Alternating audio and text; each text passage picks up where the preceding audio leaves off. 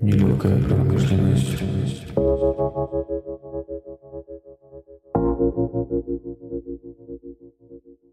Всем привет! Это интервью с Аней Гончаровой мы записали 20 февраля. Выпуск выходит при поддержке MasterCard Украина.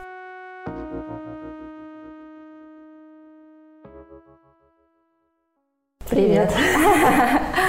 Так, Ань, как дела? Классно.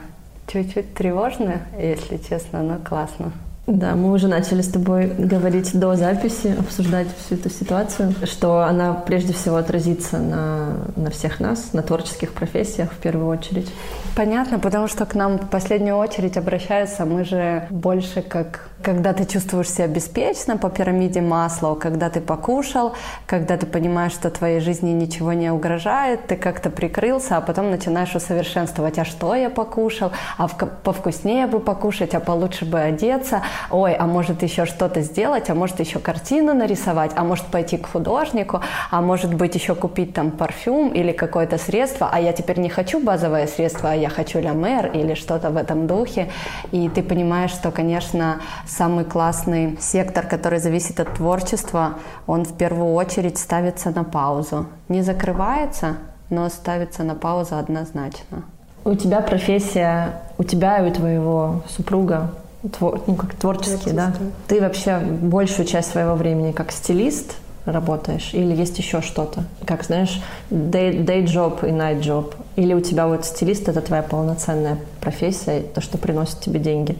Так сложилось, и я этому очень рада, что в начале, когда я только закончила школу, даже еще когда в школе училась, у меня были подработки, потом, понятное дело, я работала официанткой в классном кафе, как оказалось, в Имбире, и случайно туда попала, но супер обрадовалась, я там увидела и Дашу Шаповалову, когда, угу. который, за которой я следила и смотрела все шоу по не а, помню по какому ты просто была официанткой, а она была гостем Да, часто. и Аня Смехина была постоянной клиенткой, и ее мама. И... Но это было лето 13 года, после первого курса я жутко не хотела ехать домой, хотела остаться в Киеве, я уже была знакома с Димой, но мы еще не жили вместе, и я захотела остаться искала работу. И я просто нашла объявление, пошла на собеседование, там были требования, типа там стаж работы от э, двух лет.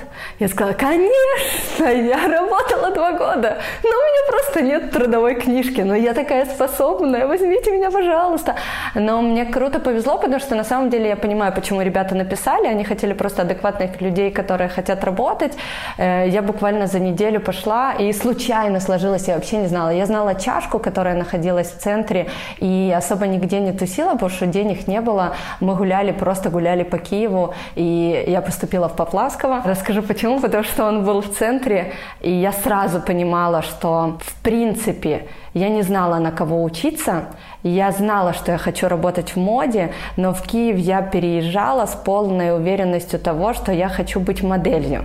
И, в принципе, с детства для меня моделинг это была прям мечта-мечта, но в момент даже переезда меня не так интересовало Шанель или там шоу, которое я сейчас люблю, тот же Раф Симмонс, я вообще не знала, кто это.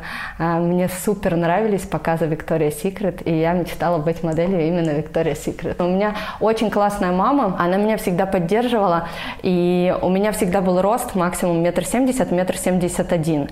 Я знала, что это низкий рост для модели, и я уже там типа в городе у себя начала ходить в модельные какие-то агентства. А мне сказали, тебе нужно ехать в Китай, я поняла, что это лажа, не хочу туда ехать. А у меня целью было всегда не заработать, а типа вот успех, все остальное.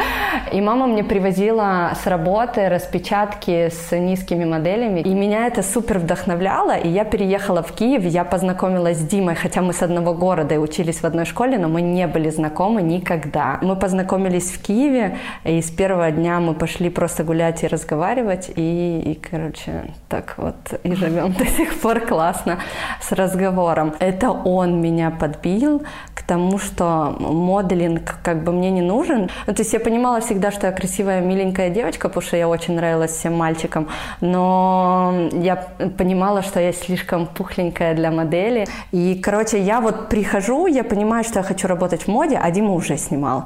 Это был как раз его такой старт, когда он э, познакомился с Юлей, Пелепас. И у него началась вот эта первая волна, они сняли Хелен Марлен, э, потом э, благодаря этому уже Света, она еще до Юли была фэшн-директором Bazaar, Лиза, э, Лиза, Губенко. Лиза Губенко, а сейчас Марсон.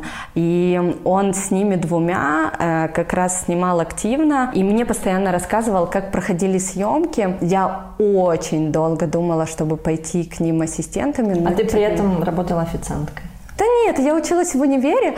Э, я прошла в первую волну в Поплавского на туризм, потому что общежитие в центре, красивый корпус, туризм. Мне вообще особо не надо было ничего учить, минимально слушать на лекциях, и я могла все легко закрывать. Но я понимала, что я хочу работать в моде, а я не понимаю, кем мне работать. Писать я не умею, я безграмотная, никого я здесь не знаю, э, и моделью я понимаю, что я толстая и низенькая. И что делать? А о том, кто такой стилист и что он делает, я вообще не знала, ну, и даже не предполагала, что такая профессия есть. Уже тогда был Pinterest, как раз я начала активно там сохранять какие-то картинки, мне было интересно. Дима мне рассказывал все, что происходило на съемках, я понимала, что мне это очень нравится, и я после каждой встречи прям вдохновляюсь там и думаю, блин, ну эти девчонки как раз делают то, что мне нравится. Э, я про э, Свету и про Юлю. Первая у меня была работа благодаря Диме, это продюсер продюсер на съемках. Одна была съемка, и после этого я сказала, что я не буду, наверное. Вопрос моей мега ответственности и волнительности, когда что-то идет не так. Короче, я понимаю, что я бы себя просто продюсерингом похоронила, потому что хороший продюсер, он решает столько вопросов, а я бы просто этого не пережила, потому что я... Мне проще жить на такой, типа, расслабленной волне, делать э, то, что нравится, и класс получается зарабатывать, а не так, что, типа, все должны быть четко здесь, все, надо решить это, надо решить то, надо решить пятое, десятое. А, в этот как раз момент я летом пошла работать в имбирь, увидела Дашу Шаповалову, угу. была так рада, потому что я все детство смотрела смотрела ее передачи, и у меня такой был ступор, знаешь, когда тебя бросают холодный плотнее холодный. О боже, это же твой кумир! У меня второй раз был такой, когда я увидела в Сан-Тропе Карла Лагерфельда, и я не знала, что мне делать. О боже, такое может не повториться, знаешь. Это очень классное чувство. Я не хочу его потерять никогда. Э, когда ты чему-то так радуешься и так волнуешься, и это же классно. А когда оно пропадает, ты такой уже уже, блин, знаешь, как уже такое... Я уже всех знаю. Да, привык и тому подобное. И этого не хватает. И в это же время я познакомилась с классными ребятами, которые тоже работали в Имбире и которые открыли орангутанг. И в Имбире как раз я уже знала, что я хочу пробовать себя в стайлинге, и пошла в школу Даша Жабовалова на стайлинг. И все деньги, которые заработала, потратила на школу. Тогда приезжала Катя Гарбус сюда по приглашению. Она, по-моему, из Казахстана. Я не помню точно откуда. И она работала на Казбека и на Дашу, на КФД. И я после курса, мне было супер интересно. Э, с ней познакомилась. Я вообще ничего не знала. Мне Дима подарил какую-то книжку на английском, которую я супер ужасно знаю. я с переводчиком сидела на парах, вместо того, чтобы слушать пары, я переводила типа книжку и читала там типа 101 дизайнер, ну, условно mm-hmm. говоря, и их самые классные работы. Но мне это все больше и больше нравилось. Короче, пошла потом я к Кате, ассистентом, э, с одной стороны, было интересно, но это было именно, знаешь, вот как все рассказывают, типа, работа, Короче, мне не нравилось отношение ко мне. Э, меня никто... Мне давали самую, типа, дурацкую работу. А еще очень многого не знала. Я не знала, что такое трей, э, что такое рейл, где брать отпариватели. А мне просто так, типа, говорили, найди на завтра. А я, ну, а мне было настолько стыдно, вот я, допустим, иногда своих ассистентов не понимаю, или когда с кем-то, ну, разговариваю, там, мы работаем, они чего-то не знают, и говорят, типа, там, в смысле мы не знаем, что это такое? Мне было просто, ну, это же все равно мой работодатель, все равно он мне платит деньги или не платит, я попросилась к нему работать. Я не, у меня понимание всегда, что я не имею права, я в последнюю очередь спрошу его, что это такое. Вначале я захожу в Google, ввожу, спро- типа изучаю этот вопрос, если я уже спросила всех своих знакомых, порылась в Гугле и не нашла ответа, что такое типа Rail, то я только потом э, пойду к этому человеку и спрошу, ну, не знаю, мне кажется, я уже поняла, что это типа комплекс сверхотличницы, который мне чуть-чуть мешает. Вот. Но, но при этом я считаю, что это классно в плане квалификации, что ли. Ну вот, знаешь, когда э, Катя, мне понравилась одна фраза, когда мы, мы пришли на курс, э, она сказала, вы типа ни, ничему не научитесь за этот курс, я просто вам даю какой-то блок знаний, а потом вы уже решаете и подталкиваю, где вы можете это поискать, а вы уже решаете, что вам с этим делать, потому что это был какой-то краткий курс, и я просто искала, она все говорила, что мне было непонятно, я искала в интернете, читала и тому подобное. Короче, после этого я попросилась к ней ассистентом, Потом Дима снимал с Юлей лукбук для Яси Миночкиной. Они классно сработались, и благодаря Диме я просилась к Ясе. Э, она уже сейчас не работает, не знаю, помнишь ты дизайнер? Да, я помню, она в Москву она, переехала. Она в какое-то время перевезла все производство в Москву. Не, не производство, перевезла туда шоурум. Но это тоже было чуть-чуть не прикольно, потому что вот эта вот ответственность, и когда тебе говорят, надо отвезти и передать поездом в Москву вещи, и сам договаривайся с проводниками, и вот тебе 500 гривен, и торгуйся так, чтобы они взяли там за 500 гривен образные цифры, я точных угу. цифр, конечно, не помню. И мне было супер неудобно, потому что я никогда никого не, не прошу работать дешевле, чем они мне говорят. Есть исключительные ситуации, когда я пишу людям сразу. У меня есть такая-то работа и столько-то денег. Это уже их право, они соглашаются или нет. Но если они согласились, они должны работать на максимум. Это не значит, что если они согласились, а их гонорар в два раза выше, то они будут работать в полноги. Ну, типа, это несерьезно. В то же время и здесь, если я у кого-то спрашиваю, то мне говорят гонорар, а я уже решаю, он мне подходит или не подходит. И тут была эта ситуация с проводниками, когда у меня 500 гривен, а они мне говорят тысячу.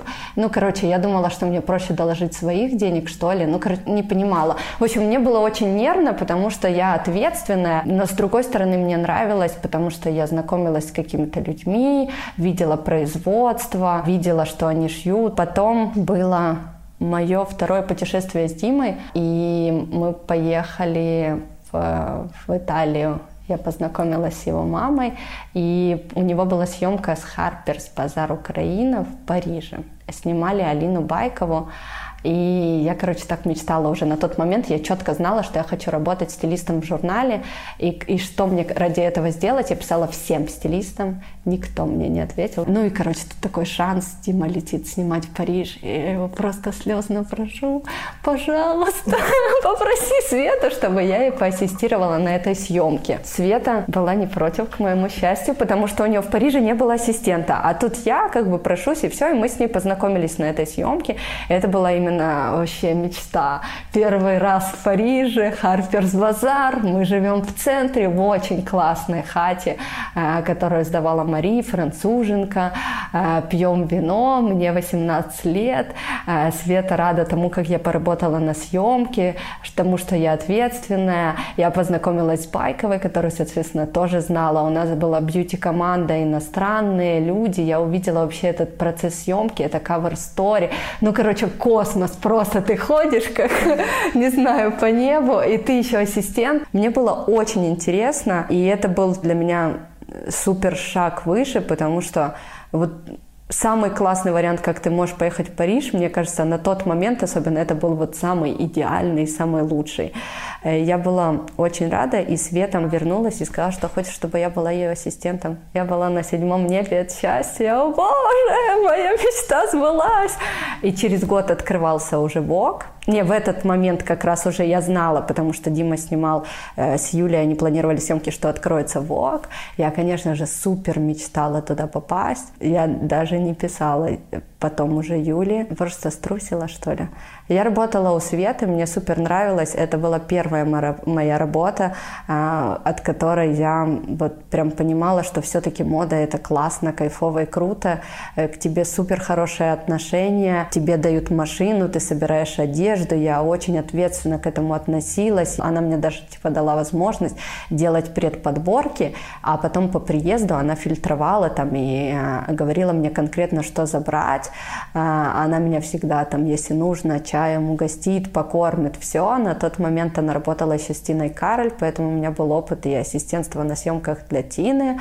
Они снимали как раз большой фильм. Короче, было классно. Мне супер нравилось, я была очень счастлива, и я уже понимала, что я хочу снять. Была моя первая съемка тестовая, я ее отправляла уже работая ассистентом на базар Fashion Forward, писала всем украинским дизайнерам. Благодаря тому, что Дима мне помогал и снимал, мне многие дали, и я помню тебя, вы еще жили на Авалоне, ты мне отдавала вещи на съемку с маленькой Зоей, и я думаю, блин, так прикольно, классно. Не все дизайнеры дали, но у меня был огромный бонус, потому что на тот момент Дима был, типа, самый топовый фотограф Киева, который снимал для Харперса, и уже, типа, там бок начинал открываться. Каргина, по-моему, только-только приехала, и вот второй человек, который умел снимать и классно ставить свет, была она. Я ничего не заняла, не выиграла, а снимал тебе Дима? Да. Это ваша первая не, совместная съемка? Да, но мы не так уж и много вместе работали потом, по факту. Мы снимали вместе, это было, ну, такая, знаешь, первая проба пера, она априори не могла плохо получиться, потому что я взяла классные шмотки, у нас были нормальные модели. Из тех работ, которые выигрывали, мне все равно, конечно же, казалось, что у меня самая лучшая, но я не вошла даже в шорт-лист. То я... есть даже то, что ты была ассистентом э, fashion редакции? Да? И я очень расстроилась, потому что я себе напланировала, что я займу, что мне дадут первую съемку. Я уже ее очень хотела, mm-hmm. благодаря тому, что Дима работал активно на съемке, где нужен был типа там стилист не Юля, а по сути кроме Юли была кто? Оля Зинуль.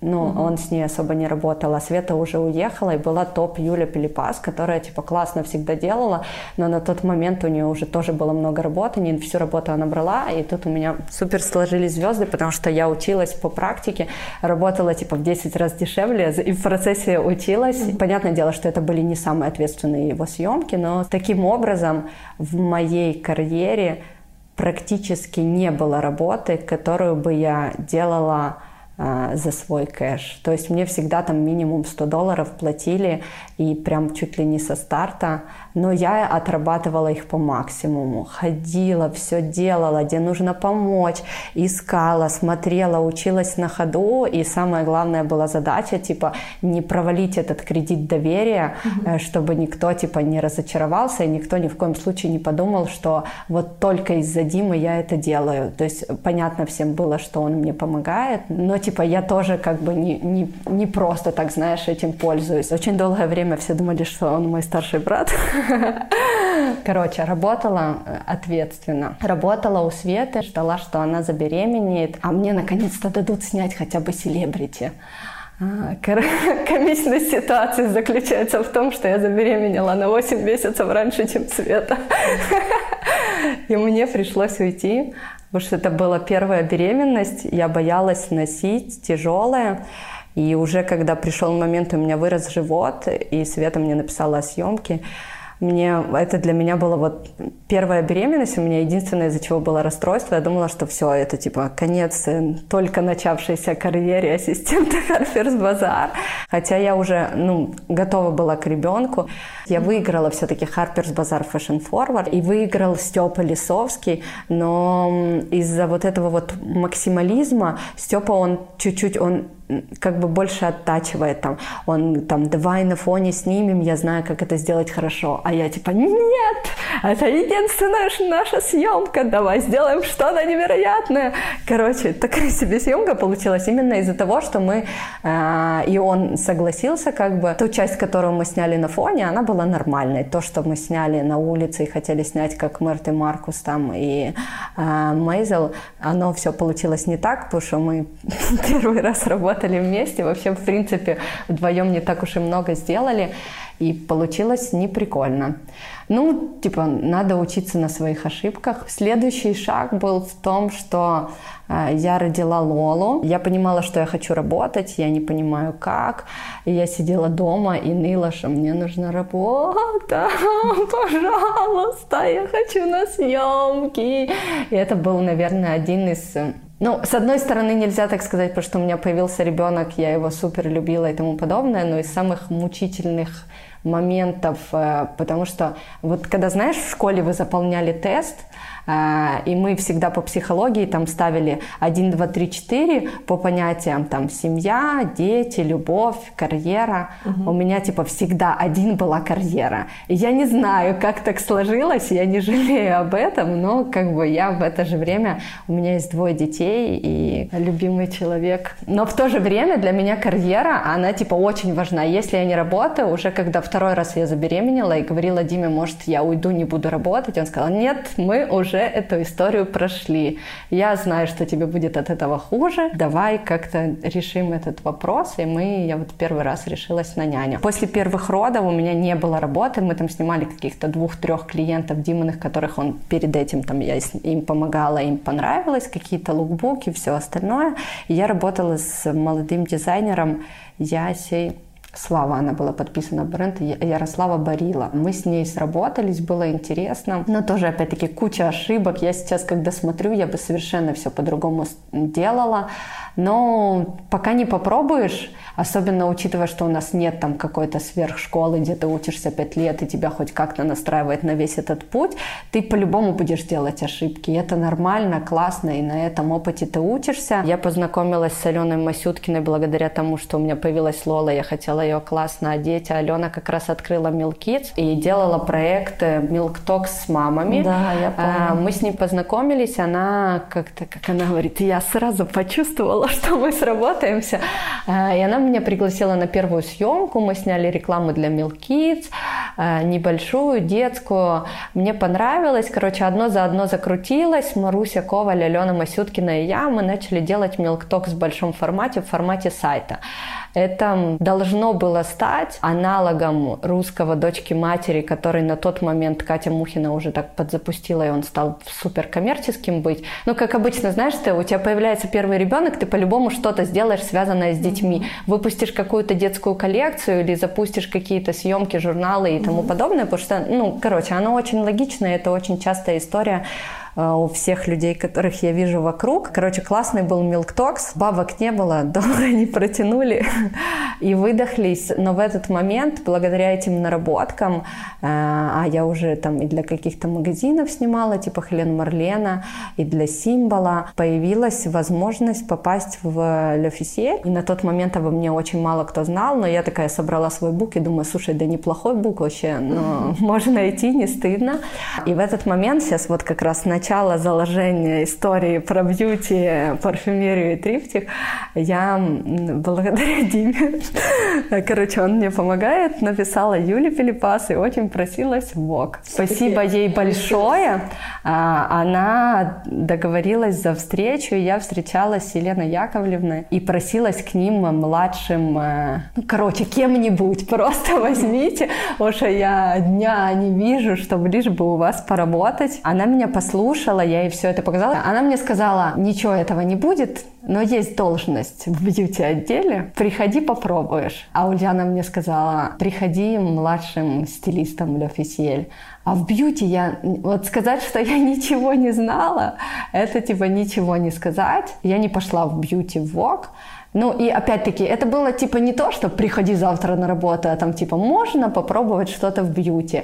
Я не так поняла, но сложилось так, как сложилось, и на тот момент я думала о том, что если я классно забегаю типа съемки в L'Officiel, то это будет моим лучшим буком, и мне будет проще попасть в ВОК. Короче, ВОК до триптиха был конечной моей целью вообще всей карьеры и работы, mm-hmm. и я не знала другого варианта, только типа работать там. Не сложилось. Так ничего для них ни, ни одной съемки не сделала? Не, вот сейчас сделала. В прошлом году, в конце прошлого года, на аутсорсе просто. Mm-hmm. А какую работу считаешь самой значимой, вот как стилиста? Мою? Да, чем гордишься?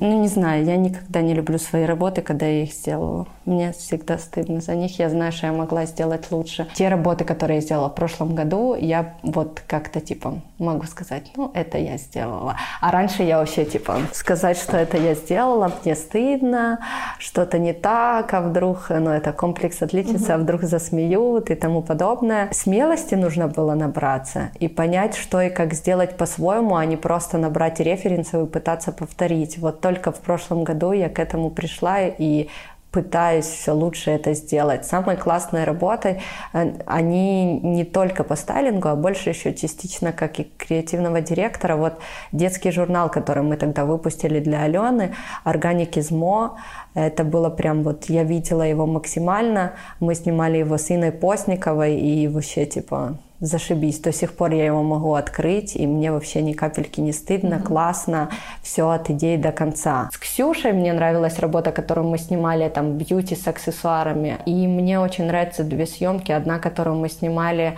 э, с Эдгаром в Париже, а вторая в э, Испании я снимала с Фредом H&M. Это была коллаба H&M L'Officiel. Мы снимали модель в Испании, нашли локацию. Я вот поняла, когда еще ушла с Officiel, что мне нравится не стайлинг, сугубо стайлинг. Мне нравится весь креативный процесс, поэтому я и не особо люблю снимать на фоне, mm-hmm. потому что мне нравится, когда в каждой съемке есть какая-то история. И если этой истории нет, я чувствую себя немножко некомфортно. Одно время я этого стеснялась и боялась, и думала, что этому нужно учиться, а потом поняла, что типа, блин, но если оно не идет, то не идет. Мне нравится вот так, и надо за это топить. И сейчас, вот когда я это приняла, я типа топлю за то, что мне нравится, и делаю так, как мне нравится. Понятное дело, что не всегда получается, потому что я все еще учусь. Была супер смешная ситуация. Миша Кацурин э, решил выпустить свой альбом. А я уже тогда работала с Дашей по ее бренду Кацурина. Она мне звонит, э, я прихожу к ним в гости, она говорит, ну я вообще, короче, не по Кацурину, Марина тебя пригласила. Миша хочет выпустить альбом, хочу, чтобы ты застилизовала. Классная съемка получилась. Это там, где он с ушами, мы поехали в Бердянск. Вообще, вот это вот моя тема, знаешь. Не только прийти в студию, а типа куда-то поехать, готовиться две недели к этой съемке, искать какие-то уникальные там типа штуки, образы, какую-то штуку пошить туда специально под идею. Все было типа очень кайфово. Мы сняли первый день так, как запланировали, а второй день мы думали снять его в парке, там а-ля ID, но что-то, короче, Бердянск э, внес э, свои пейзажи, и мы поняли, что надо, короче, не выпендриваться, ехать на пляж, на море и снимать. Не было особо никакого рефа. Э, я вспомнила съемку Брэда Питта, когда вот одна из не последних, но там типа 3-4-5 лет назад, где он в пустыне падал. Говорю, Мишка, слушай, может ты попадаешь тут вот как-то так смешно, типа классно. Брейдансом, говорит, ты занимался? Он говорит, да, вообще огонь, я могу. Короче, Даша сидит и говорит, ребята, чтобы вы понимали, обычно на съемке Миша сидит и ноет мне, Даша, когда это все уже закончилось? А тут он настолько вошел в кураж, и этих фоток еще не было, вот те, которые мне больше всего. Ну вот это была, наверное, одна из первых съемок, которые которые я первый раз сказала людям после съемки, что типа, ребята, я так рада этой съемке, и вот как это все сложилось, и как Мишка выглядел, как что там нет кучи одежды, он просто в штанах, угу. а, акне широких, он лысый, короче, эти а, ботинки палладиум, и он типа вот это вот просто его, знаешь, вот оно сложилось, и оно классно, и, и мне вот такое, типа, нравится. И он говорит, типа, а что ты не работаешь с артистами? Я говорю, да ну, они вредные, все остальное, их не попробуй не поменять. А он говорит, да ну, не все. Я говорю, ну, например, он говорит, ну, мне кажется, Ваня Дорн не такой. Я говорю, ну, ладно, я забыла, Ваня Дорн это, типа, единственный артист, с которым бы на тот момент я бы очень хотела поработать. Прошло две недели, мне звонит Юля Паскаль. Говорит, Аня, тут такая тема, надо снять клип Ване Дорну. Как ни странно, я никогда не хотела работать с селебрити, потому что я считала, что они очень вредные, у них уже стоит какое-то э, сложенное имя, и они не хотят меняться, а я их вижу по-другому, но как-то оно само собой идет, и в прошлом году вот мы снимали клип для Вани Дорна. Вот эта вот работа прям с селебрити в виде селебрити, которые уже не ты просишься, а которые тебя зовут и доверяют. Вообще мне супер зашла, и была съемка как раз еще, за которую мне тоже не стыдно, это Надя Дорофеева для Вога. Опять-таки, если бы я снимала Надю Дорофееву два года назад, оно бы получилось не так, и мне бы было, ну, не нравилось это. А сейчас я шла на съемку, и, и я знала, как ее сделать классно, и вот она мне прям супер нравится. То есть просто ты стала более уверена, да? Во-первых, я попробовала и поняла, что у меня получается, что нет. Однозначно уверенность и то, что э, с появлением даже офисиеля я уже не бралась за работу, потому что у меня нет работы или потому что мне нужно кэш заработать. Слава богу, в моей жизни не складывалась ситуация, когда я работала ради кэша. И я надеюсь, что такого не будет, потому что мне тогда очень сложно вот именно просто пустить себя, знаешь. Мне нравится работать, когда ты делаешь классное дело, и круто, оно приносит тебе деньги. Для меня в первую очередь всегда в приоритете выбора проекта это то, чтобы он мне нравился, и я понимала, что я могу его сделать. Конечно, к сожалению, пока не все проекты так получается сделать, но я стараюсь это делать, и вот я отпустила, и мы сняли Надю для Вога вообще богиня просто, я ее обожаю, она такая красивая. Там, где в парике она? Там, где она не, а, она там была без парика. В платье Пака Рабана, ну там что-то челочку добавили, одели и чуть-чуть взрослее, что ли, сделали. Угу. Вот она мне там супер понравилась, фидбэк был большой у меня. Знаешь, оно обычно еще такие съемки случаются тогда, когда ты думаешь, блин, наверное, пора уехать в деревню, сажать огород. Ну, не, не твое, и не надо этого делать. И тут ты делаешь съемку, а она получается классная, и ты думаешь, да нет, надо продолжать. На короне я прочитала, слава богу, мы не болели. И мы, но мы были с двумя детьми. Понятное дело, дачи все под Киевом скаканули просто до неимоверных космос-сцен. Мы остались в квартире, все площадки закрыты. К бабушкам мы не ездили, чтобы кого-то случайно не заразить. Ездили просто в лес, в Кончезаспу, в Козин гулять. Э, цветочки, все остальное, листики. Я же с офиселя боялась просто так уйти. Я устала, почитала книги. И я сделала проект, но у меня есть партнер, который дал добро на это, как бы, потому что у меня были там какие-то свои сбережения, но не так много. Благодаря классному моему партнеру а, это вообще все появилось. Давай, давай уточним, э, что за проект триптих. Нишевый бренд парфюмерии, это даже не бьюти, это нишевая парфюмерия. Как-то она складывалась, что я вначале к этому относилась как к работе, и моя цель была сделать что-то типа супер невероятное, а потом я настолько влюбилась и начала жить этим, что вот сейчас все меньше беру вообще стайлинга, в принципе, потому что не могу, э, не могу все сделать, и мне хочется и то, и то, и все, и пятое, и десятое, и я бы в жизни не сказала 3, 4, 5 лет назад, что я вообще буду делать что-то даже косвенно связанное с бьюти, потому что для меня это была вообще закрытая стезя. Даже в таком базовом бьюти, как сейчас, как парфюмерия или там э, базовый уход или запахи для дома, никогда бы в жизни не сказала, что я это буду делать. Я думала стайлинг и все, типа максимум креативное директорство. Короче, оно само сложилось. Я не знаю, как сказать, не было какого-то там, о, осенило, все. Оно просто все вело к тому, я думаю, блин, ну, наверное, может, не просто так меня Бог предлагал бьюти какую-то тему, а я не пошла, но вот оно пришло сюда, и сама жизнь меня подвела к тому, что начался этот проект. Началось да. с того, что тебе предложили разработать концепцию, да? Нет, Нет, была, короче, инициатива с моей стороны, а мне сказали, ну давай попробуем. Я предложила несколько вариантов, и сама топила, типа, за тот вариант, который мне больше понравилось. В процессе разработок я начала изучать, а прикол еще в том, что я даже когда съемки любые делаю, или там артистов, я вначале, типа, гуглю фотки, как они выглядят, что они сделали. Ну, то есть мне всегда нравились еще съемки. Почему? Потому что я где-то там увидела, не увидела, в фильмах, не в фильмах.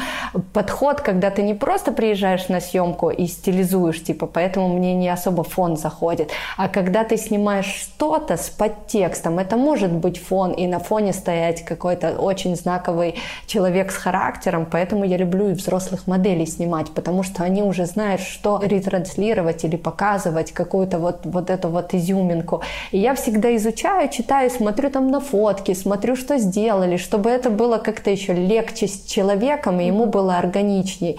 И вот в процессе этих концепций я изучала каждую из них и понимала, что где можно сделать. Понятное дело, я изначально не рассматривала вариант дизайна одежды, потому что я сразу понимала, труба, я ничего нормального... Ну, я сделаю нормально, но это будет опять-таки какая-то интерпретация на интерпретацию. Селин, не Селин, Сен-Лоран, не Ив Сен-Лоран, но мне типа стыдно такое делать, не хочу. Я типа максималист и хочу сделать что-то особенное. А там как бы, ну, вообще шансов нет у меня никаких. Белье, блин, сложная стезя, тому подобное. И я вот так вот просто хаотично шла-шла. Блин, парфюмерия, слушай, прикольная тема, интересная вообще. То есть, то есть изначально я даже не думала, что я в это так влюблюсь.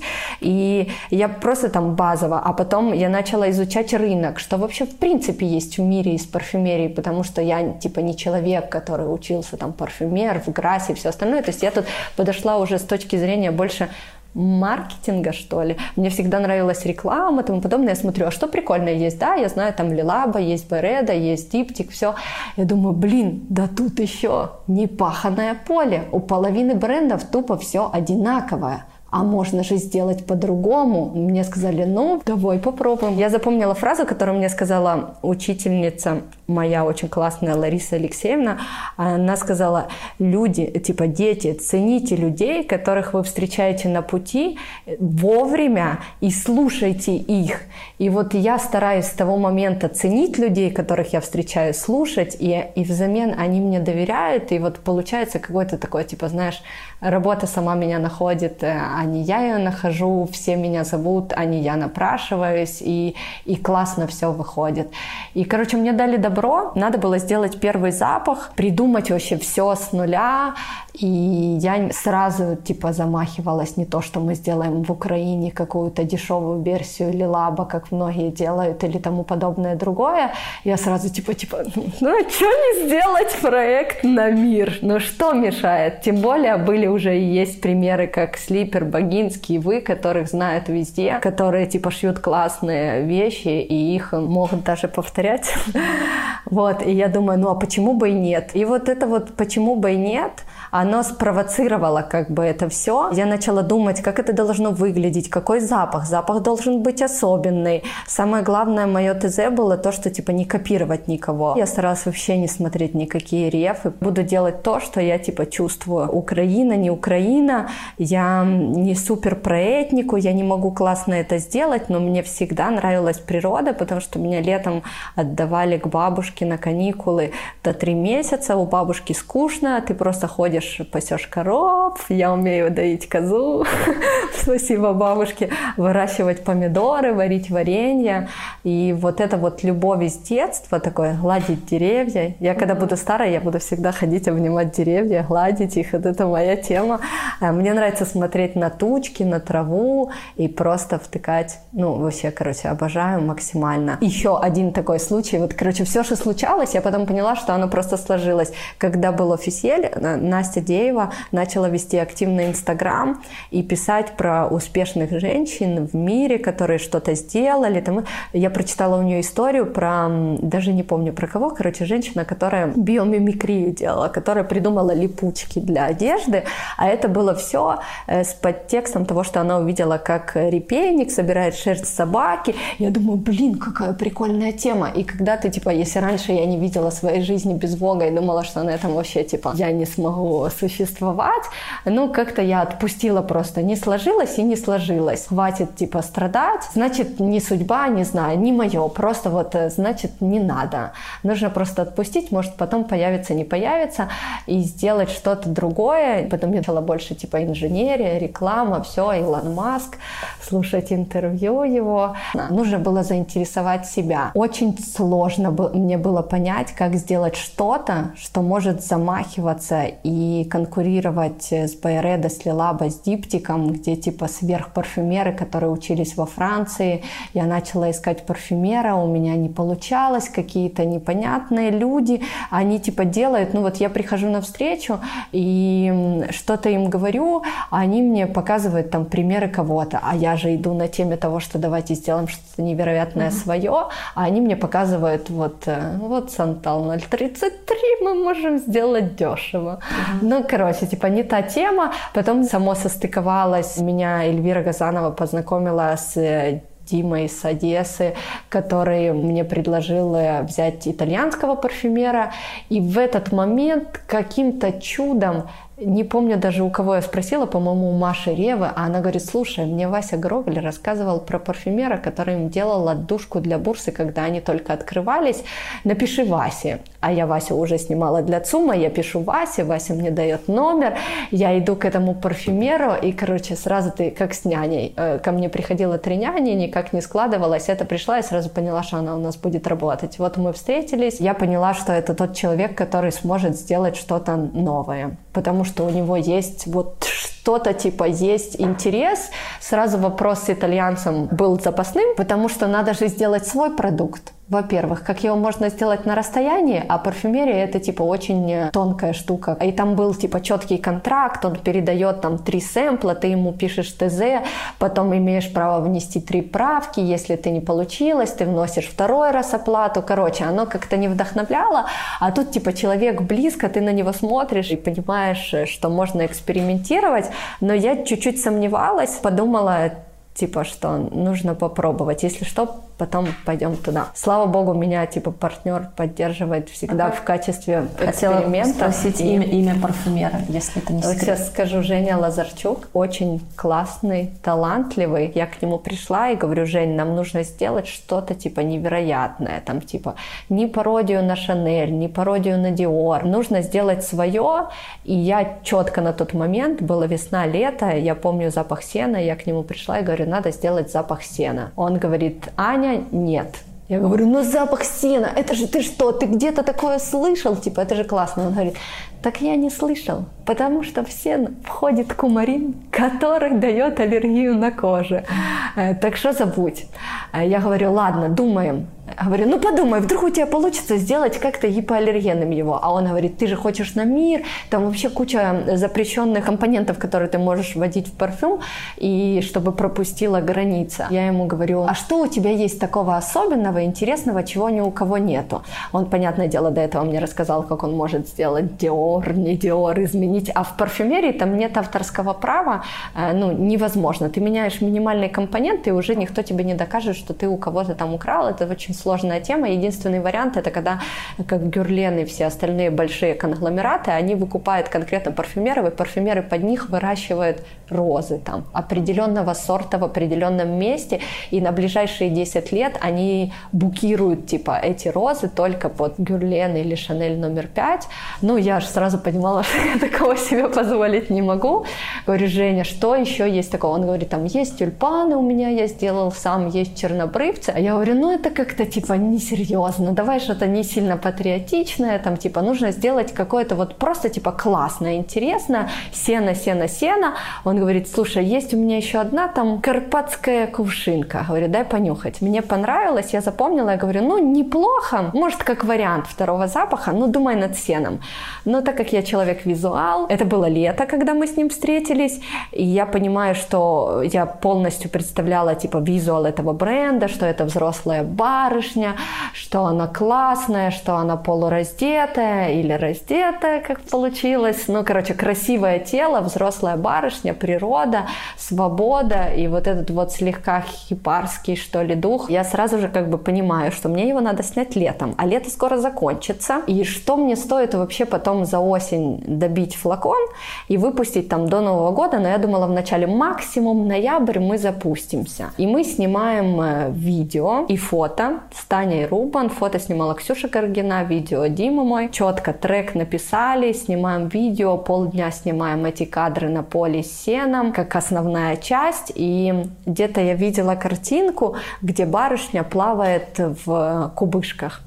И у нас это был типа запасной вариант. По-любому хорошо сработает. Если не войдет в основной ролик, потом используем. Мы поехали, потом там оставалось до заката не так уж и много. Короче, это была вот съемка, которую я обожаю, которой я горжусь, которая вот то, что ты говорила, была классная команда. Мне дали финансовую возможность всем им заплатить. Я никого не просила там поработать дешевле. Я четко знала, как должна выглядеть картинка. Всем четко написала, что это должно быть по духу, но у нас не было ни одного референса страница, которой мы хотели скопировать. Только какие-то там воспоминания в голове, я всем наговаривала, трек написал Дима из группы такая была «Элефант», и он был вокалистом, я слышала его музыку, ну, хотелось, короче, особенный трек, я хотела взять его один трек, написала ему, он говорит, нельзя, все права у продюсера, я могу что новое написать. Класс, написал трек, мы снимаем уже под финальный трек, полдня, в конце запасной вариант кувшинки. Плывем на закате под Днепру, закат бомбический, снимаем кадры, где Таня раздевается на лодке, прыгает в воду и плавает. Я нахожу какую-то странную зеленую штуку, сама не понимая, что это. И говорю ребятам, типа, вы знаете, что это такое? Да, ну, блин, непонятно, Аня, короче, давай снимать, что ты, типа, отвлекаешь нас. И я понимаю, что это, короче, есть вот эти вот желтые цветочки, которые, как оказывается, срединка у них вырастает, листики отпадают, и в финале финале остается вот эта вот семенная коробочка, кубышка, которая отпадает от палочки и плавает просто на поверхности для того, чтобы птицы ее ели, либо она э, гниет и опускается потом семена вниз, и на следующий год прорастают эти все кувшинки. И тут, короче, я понимаю, что Женя мне давал понюхать запах кувшинки. Я так долго думала, какой уникальной формы может быть флакон. И тут я нахожу это, вспоминаю в один момент Настю Дееву с биомимикрией и понимаю, что это просто судьба. Надо делать кувшинку с запахом кувшинки. И вообще это будет основной частью вот эти вот два часа съемок. А, а все, что до этого мы снимали, по-любому выкинем. Так оно и получилось. Прошел год э, через запуск, э, пока мы все это сделали, потому что я решила сделать особенный флакон. Запасным вариантом всегда было заказать в Китае, сделать или крышечки, или попросить Машу Реву нарисовать рисунок и наклеить наклейку, но я, мне сказали, попробуй, как можно в этом варианте сказать, да нет, давайте просто наклейки наклеим, но тебе дали шанс как можно им не воспользоваться. И я сразу же отправила эти все видео э, Свете из восьмой коморы и попросила ее сделать вот эту вот керамическую интерпретацию кубышки, которая должна быть изначально, я планировала просто парфюмированную воду. Мы сделали, покрасили, выглядит просто бомбезно, тяжеловастенькая. Я начала изучать историю парфюмерии, какие вообще виды были, куда она упаковывалась, чтобы понять, из чего сделать флакон. Короче, как сюда дозатор впихнуть. Она говорит, слушай, я тебе могу сделать прототип,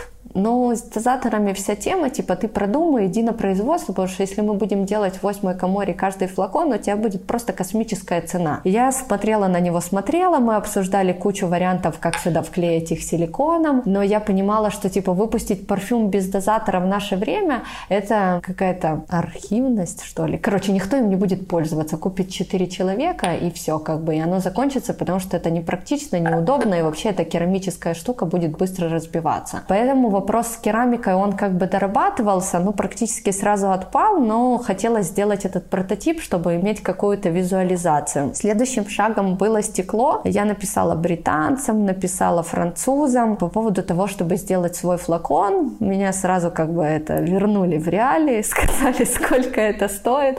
Просто поменять цвет флакона на партии и сделать там оттиск. А если ты хочешь сделать свою форму, то это большое производство, под которое нужно сделать пресс-форму. Эта пресс-форма нужна не одна, а пять, и а каждая из них стоит там от 20 тысяч евро, а то и больше, потому что оборудование разное, и самое важное, при этом всем у тебя партия должна быть там, самый низкий вариант был 80 тысяч.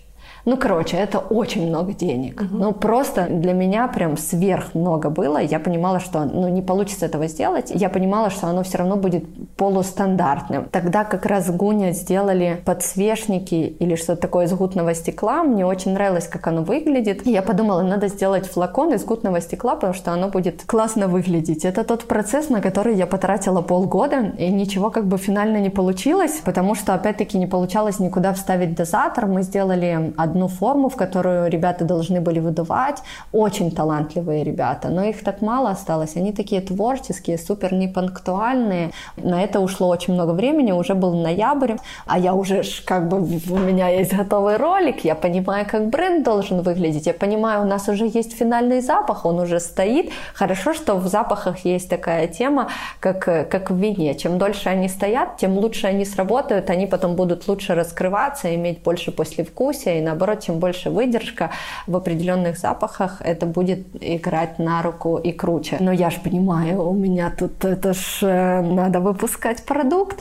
И я прошу ребят сделать маленькие кувшиночки. Подумала, что мы сделаем маленькие версии, которые будут вешаться на шею в стекле, затыкаться пробкой. Э, ты потом вынимаешь пробку, немножечко типа мажешь, а потом какие-то рефилы, и ты носишь на шее. Мне, конечно, все нравилось, но потом я после этого бренда поняла, что придумать это настолько меньшей процентности финальный продукт, то есть это как бы основа идея, но вопрос реализовать то, что ты придумал, это настолько сложно, особенно если ты не берешь какие-то готовые компоненты, где ты просто поназаказывал и принес готовый референс, все тебе сразу сходу говорят, покажите, как должно быть на примере, мы сделаем так же. Я говорю, так примера нет, вот я криво нарисовала вам рисунок, ну все же понятно, все понятно, и мне все равно не делает. Короче, на вот эту вот версию я потратила где-то три месяца, тому что я всем писала, просила, ну, пожалуйста, на завтра, чтобы прикрепить сюда цепочку и вставить вот эту пробку. Потом я благодаря Кристине Бабковой достала контакт ребят, которые смогли сделать хотя бы затычку этой красивой с гравировкой. Нам сделали небольшую партию этих стеклянных кувшинчиков зелененьких, которые все разные, и разные было прикольно, но самое плохое оказалось в том, что у них у всех разный диаметр дырки, и нам под каждой невозможно сделать типа пробки, и нужно каждую пробку подтачивать. У меня начали опускаться руки, потому что я понимала, что флакон со стекла на шее, который я позиционирую как travel и хочу его позиционировать, не получается, потому что он может подтекать, силикон может расширяться, сужаться, если это все вытечет у кого-то в сумке, ну, короче, труба, нельзя такое выпускать. Э, большой флакон из стекла снова не получается, уже конец ноября, ребята постоянно где-то пропадают, э, ребята сделали мне пробку, и я что-то сижу, сижу, и у меня были твердый парфюм Philosophic Diptyque, который я супер любила. В какой-то момент я поняла, что можно же сделать твердый парфюм, и он не будет течь. Я прихожу к Жене, говорю, Жень, ты умеешь делать твердый парфюм? Он говорит, да, но надо чуть-чуть возобновить свои здания. Я понимаю, что ребята работают с металлом, и можно сделать полностью металлический флакон. Опять-таки, я не уходила от кувшинки до последнего. Самым запасным вариантом я не хотела, типа, даже озвучивать, что мы просто закажем флаконы в Китае, которые супер дешево стоят, и наклеим на них наклеечки, упакуем красивенькую просто коробочку, и все будет стандартненько. Ну, пустим больше денег в пиар, разрекламируем, еще больше разошлем всем в подарки, и как бы с точки зрения маркетинга это был бы более правильный ход э, и продаж, и бизнеса в принципе. Э, но, короче, а вдруг у меня такого шанса в жизни больше не будет, когда мне сказали сделать то, что я хочу, и до последнего мы придумали с ребятами первую модель, они сделали 3D-модель модель кувшинки и сделали ее из металла, из латуни. Она оказалась, вот видишь, с такой вставкой, маленькой, сюда влазил всего лишь один грамм, это она ничем не покрытая. Мы просто тестили, но я поняла, что типа это классно выглядит, надо его допиливать до конца. Мы сделали вторую модель, учли ошибки, поняли, что должно влазить хотя бы 3 грамма твердого парфюма и сделали уже вот эту вот подвеску финальную, которая есть сейчас. Отработали ее, как сюда заливать парфюм, что делать с основным флаконом. Я первый раз снимала лукбук для Юли Паскаль, показала Алене Нагорной эту подвеску, визуализацию, как она выглядит. Говорю, не могу понять, эти стекольщики никак мне не выдают, что мне делать с основным флаконом. Она говорит, что ты смешная, а что ты не делаешь его из металла? Я говорю, слушай, я не знаю, а почему вы мне не сделать его из металла? Я звоню ребятам и говорю, типа, ребята, мы можем основной флакон сделать из металла какие вопросы у нас типа могут возникнуть. Первое, парфюмерия, там жидкость, там есть спирт, потому что парфюм, чтобы был стойкий, там есть ингредиенты. Короче, этот металл не должен ржаветь, отдавать какую-то тему. Нужно найти металл, который э, никак не реагирует на жидкости. Они говорят, хорошо, мы изучим, мы поговорим с химиками, там что-то остальное. Мы своим... Э, а еще, чтобы он был легенький, и как-то его можно, если мы сразу просчитали латунь, это оказался космический просто прайс, потому что 50 миллилитров должно влезть, и там, ну, короче, сразу стало понятно, что этого не стоит делать. Нашли авиационный алюминий для двигателей, нашли производство, которое может вытачивать из него заготовки, и ребята как бы вручную каждую заготовку доделывают, и достаточно быстро потом мы доделали эти флаконы. По сравнению с тем процессом, сколько я пыталась их сделать из стекла, и у меня не получалось. И мне всегда очень нравятся какие-то такие тонкости доработанные, типа магнитиков, которые держат эту крышечку. Я говорю, надо туда магнитики. Я нашла в Париже э, крышечки, которые с магнитом. Привезла им, показала все сэмплы. Вот горлышко мы делаем. Надо же не накосячить технически, чтобы оно не текло. Короче, мы верхушку вот этой вот эм, э, стандартного флакона полностью скопировали с того, которого он был. Именно там, где крепится дозатор. Дозаторы все заказали в Британии. Пытались состыковать. Оно, блин, короче, течет.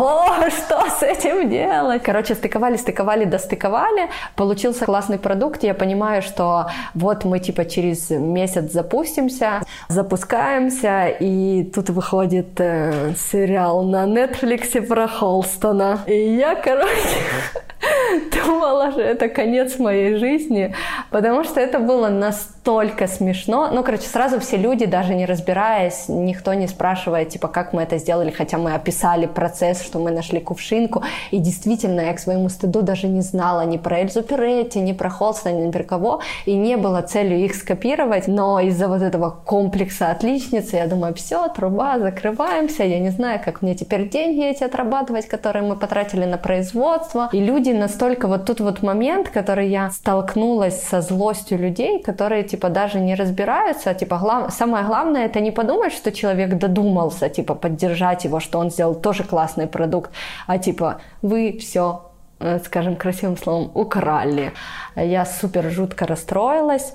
Но суть в том, что меня обидел сам принцип людей, что они не говорили со мной, они не слушали, они не видели флакона даже вживую. Они флакон Холстон не видели вживую, но они типа сразу же обвинили, что мы все украли. Вообще-то флаконы не делаются за один месяц, и с момента выхода сериала этого, который все посмотрели и стали великими э, экспертами во всем, что сделал Холстон, типа я даже физически не могла с любыми деньгами сделать этот флакон. И мне так стало обидно, что я потратила столько времени. Это был первый проект в моей жизни, в котором я пыталась не обращаться к референсам. И тут, короче, оно меня накрыло. Короче, мне было плохо, назовем это так.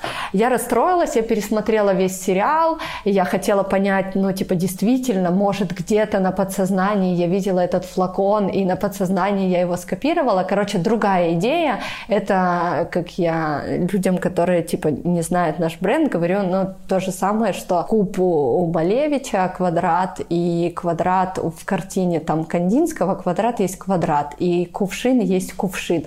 А то, что кубышка повторяет форму кувшина, а они взяли греческую амфору там и кувшин и поставили ее на флакон, ну, совпадение, не совпадение, но это логичность как бы. Потом я начала радоваться тому, что у них флакон занял кучу кучу призовых мест, значит, я смогла додуматься до чего-то тоже прикольного и классного. Короче, но все равно у меня эта тема не уходила, и мне мой партнер заказала, купила духи Холстон и привезла, чтобы я на них посмотрела. Я их раскрыла, и меня попустило, потому что они даже близко не так пахнут mm-hmm. к тому, что мы сделали. Тут момент как раз оказался в том, что именно такого оттенка металлических флаконов никто не делал, кроме их и нас. Mm-hmm. И все типа сказали, что мы сразу украли. Но потом оказалось, что у них тут пластик, тут стекло, это все просто металлическая пленка, mm-hmm. а у нас как бы металл. И я поняла, что типа, ну, мне Дима там типа говорит, если ты будешь расстраиваться, тебе, короче, надо картоху сажать на огороде и типа ну, не, не париться этим. Ну да, нельзя так жить, типа расслабься. Mm-hmm. Ты типа знаешь, что ты это не украла. Э, всегда найдутся люди, которые тебя будут в этом обвинять, что ты у кого-то что-то украл, которые будут рассказывать, что ты плохая другая, и типа, ну, это жизнь, просто типа смирись с этим и забудь. И я начала делать дальше, мне понравилось, и я поняла вот в процессе всех этих строений, что это будет основной чертой триптиха, что все, каждый запах будут выглядеть в определенном металлическом флаконе. Флакон будет взят из какого-то предмета из природы, мы его просто сканируем на 3D-модель, адаптируем, чтобы он классно технически совмещался, чтобы туда влазило тот объем парфюмерии, который нам нужен, или твердого парфюма, который нам нужен, чтобы его можно было носить, чтобы он не подтекал нигде, чтобы крышка закрывалась, и это было удобно, красиво и визуально, и все. Если в первом запахе это была еще основная нота, то второй, тот, который мы сейчас готовим, это будет только форма, это будет морской запах, и форма будет ракушки. Понятное дело, э, что одним парфюмом не проживешь, и я сразу же подумала про линию об уходе, придумала сверх какой-то невероятный флакон в виде пирамиды, мне сделали тестер, он оказался сверхдорогой, но я не хотела пластиковые заказывать, и в итоге заказала, типа, очень долго там какие-то банки придумывала, не придумывала, короче, потом нашла самый простой способ, просто заказали алюминиевые флаконы, сделали на них гравировку, запустили линию ухода в трех запахах чернобрывцы, полыни и мак. Тут уже больше коммерческий подход, потому что, типа, три разных запаха, но тут хочется сделать больше типа сверх, потому что те бренды, которые мне нравятся, они в своем начале делали сверх, а потом как бы их всех выкупил Estee Lauder, вкинули денег, и они начали коммерциализироваться. И тут уже больше подход в том, что я сразу же просчитывала цифры, если это умножать на большие тиражи, будет ли иметь это смысл. Это имеет смысл. Я понимаю, что если эту всю продукцию тиражировать в больших масштабах, то да, это не будет 2000 гривен, как там э, Dolce Gabbana или, или Императрица лиц то, что создается чисто для маркетинга, но как нишевая парфюмерия, которая э, может стоять наряду там с Лилаба, с Диптик, с Байреда, это вполне может быть там чуть дороже, чуть этот, но тут ты понимаешь, ты покупаешь флакон, плюс в чем, что ты купил флакон, он дорогой и запах эксклюзивный, но у нас есть очень огромный плюс в том, что у нас есть рефил, и ты можешь этот же флакон заполнять, потому что сам флакон, который нам дороже всего обходится, он сделан из металла, и этот металл тупо вечный. И там есть только несколько частей, которые мы меняем там в виде цепочки и в большом флаконе спрей, потому что они одноразовые, когда ты снимаешь и наполняешь новой жидкостью, они просто пластик этот ломается. Короче, я включила чуть-чуть голову и поняла, что это будет иметь коммерческий смысл, и есть смысл вообще типа этим заниматься не только ради хобби.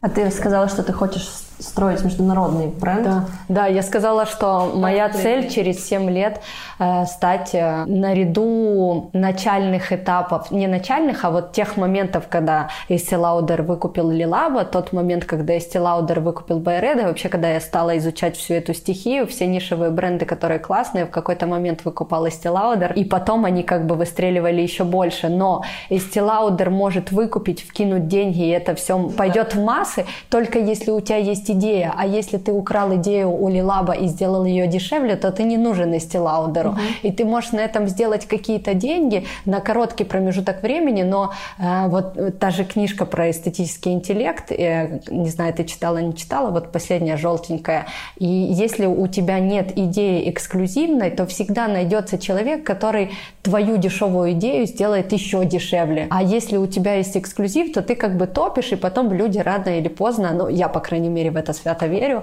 начинают его оценивать, начинают покупать, начинают ценить, и этот бренд выходит уже в это. То есть у меня план такой. Угу. Если не будет плохих происшествий в странах, то я не вижу вообще препятствий, почему бы это не произошло.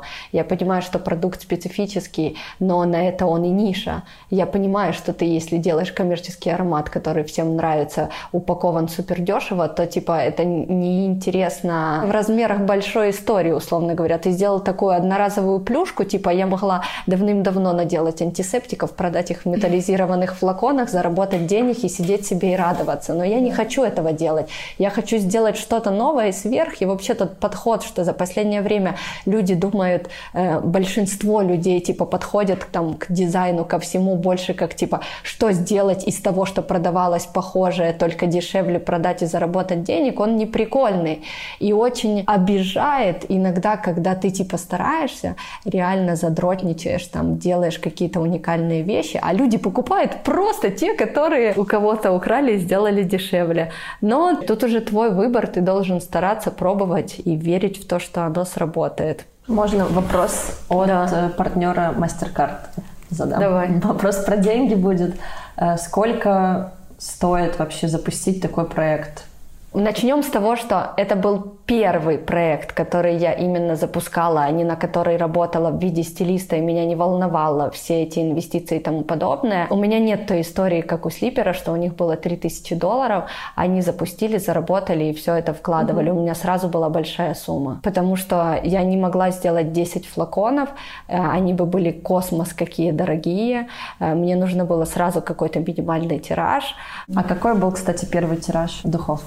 Он у меня сейчас еще есть. Еще есть. Потому что их там много. Ну, это тысячи? Не, 500 штук. 500 штук. 500 тех, 500 тех мы еще все не продали. А когда По вы чуть-чуть. запустились? Запустились летом, которое э, было. Э, этим летом? Да, есть, которое было. полгода проекту? Полгода проекту. Я сделала это не с целью заработать изначально. У меня, как, э, как с Волгом и как всем, изначальная идея появилась в том, что я вдохновилась, я поняла, что это можно сделать классно, и до сих пор у меня стоит приоритет, типа, не в первую очередь заработать, а чтобы этот продукт выстрелил на международном уровне и потом в будущем принес инвестиции. А сейчас я, типа, там не жлоблюсь, и когда на меня смотрят, типа, типа ребята, которые там подрядчики говорят, Аня, типа, это можно сделать дешевле, но оно там будет хуже, я никогда не делаю дешевле, я прошу их самый, типа, высший уровень качества. Напоследок скажи, где купить?